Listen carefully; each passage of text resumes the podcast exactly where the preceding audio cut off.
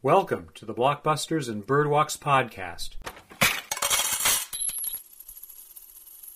I am the curator, Garrett Chaffin Quiray.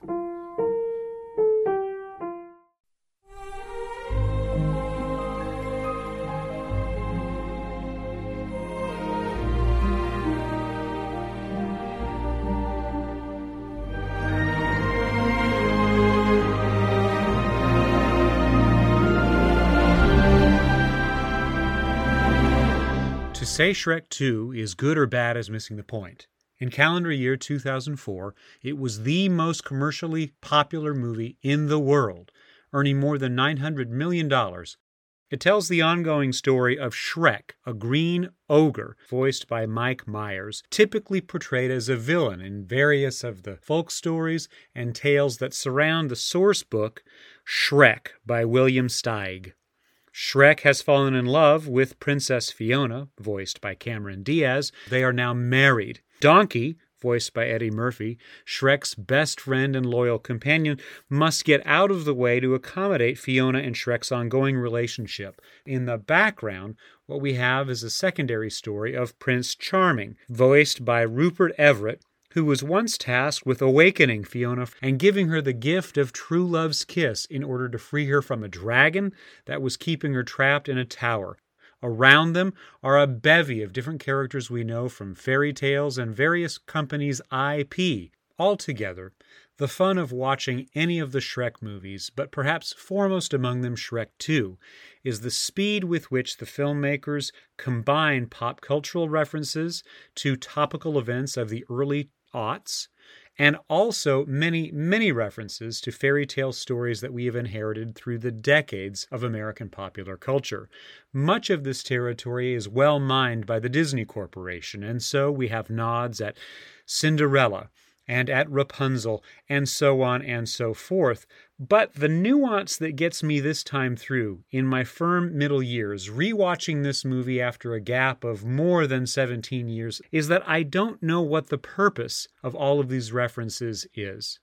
To backpedal a moment, let's understand that one of the complaints about a very busy movie like this defines me as an, an old, old man. man. And I accept that to a degree different from how I once learned to consider the topic of postmodernity as a young person first nibbling on the subject in college. What is the postmodern condition? Well, it is a set of expressive modes in which the present expression is always pointing backwards on pre existing sources because the current iteration, the current form of expression, does not itself hold an original nugget of truth or consequential behavior all by its lonesome. If we're to make a brand new building, we're going to cause that building to reflect on and copy the successful features of old buildings.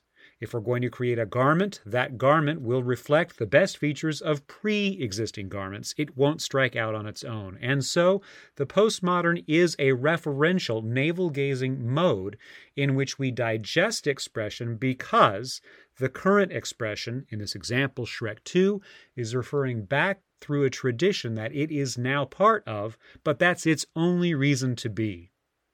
As a young person, I enjoyed this postmodern mode thoroughly because I was becoming in the know about what postmodern projects were referencing and thinking about and considering.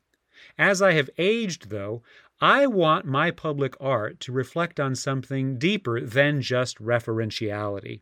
But let me explain myself with a concrete example partway through the adventures of Shrek 2, which feature the fact that both Shrek and Fiona wish to please the other through transforming fundamental aspects of themselves using magic.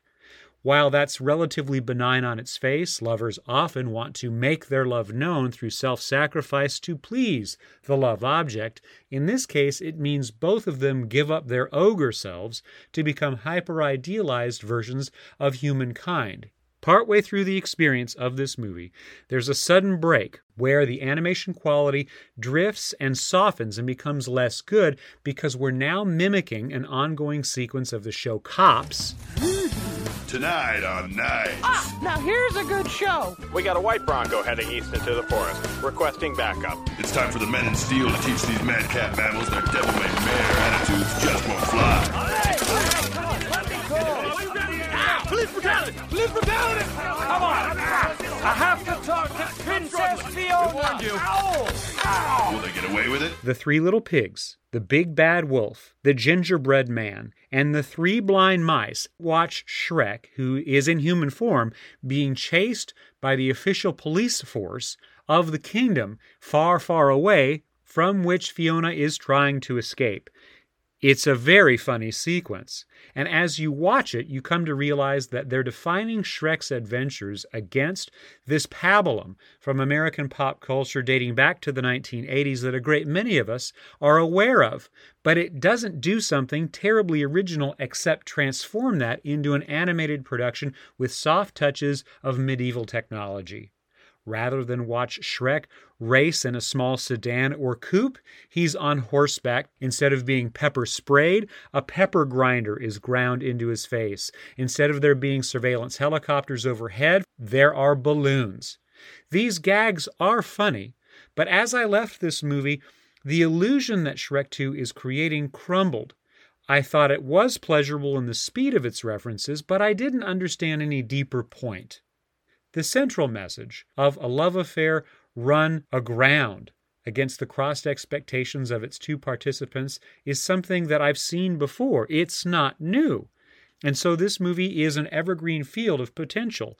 But to make the whole thing come to life, it largely rests on making references to material that comes from the wider world. Perhaps the earliest example that used to please me and now doesn't comes very early in the movie when we watch as Fiona and Shrek go about enjoying what amounts to their honeymoon. They've asked Donkey to leave their home so they can domicile together and bond, and they are at an inn governed by the rules of Hansel and Gretel.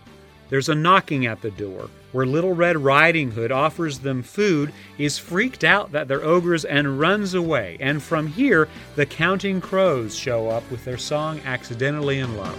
So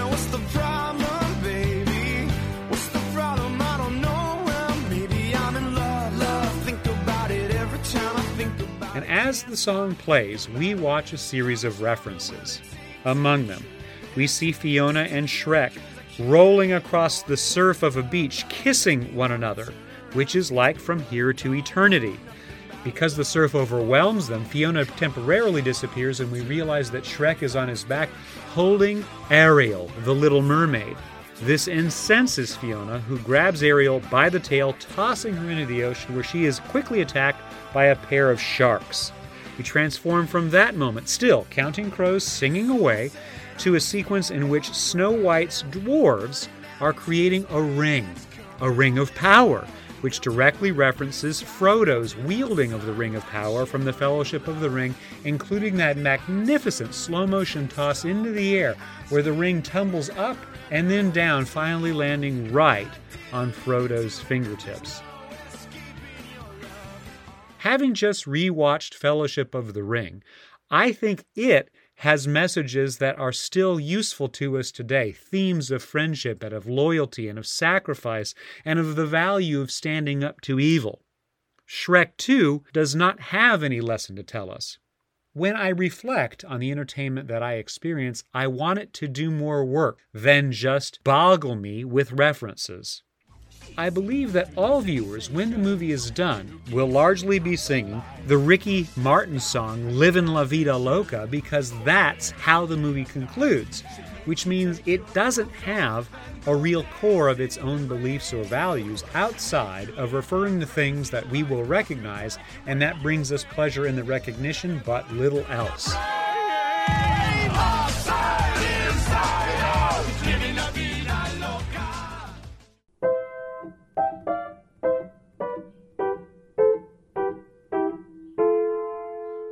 Thank you for listening to the Blockbusters and Birdwalks podcast.